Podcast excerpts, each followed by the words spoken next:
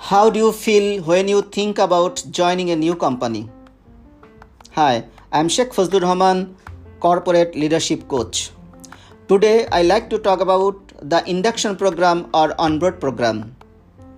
Induction training or an onboard program is important for the new employees.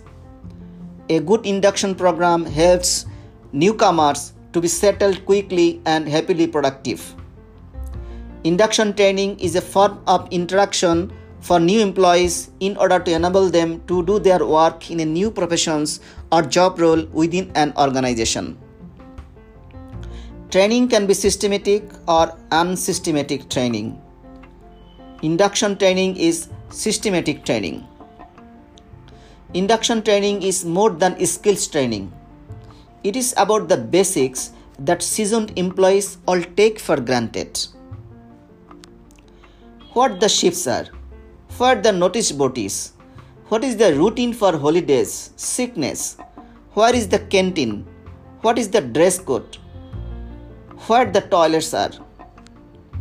New employees also need to understand the organization's missions, goals, values and philosophy, personal practices, health and safety rules, and of course the job they are required to do with clear methods, time scales, and expectations.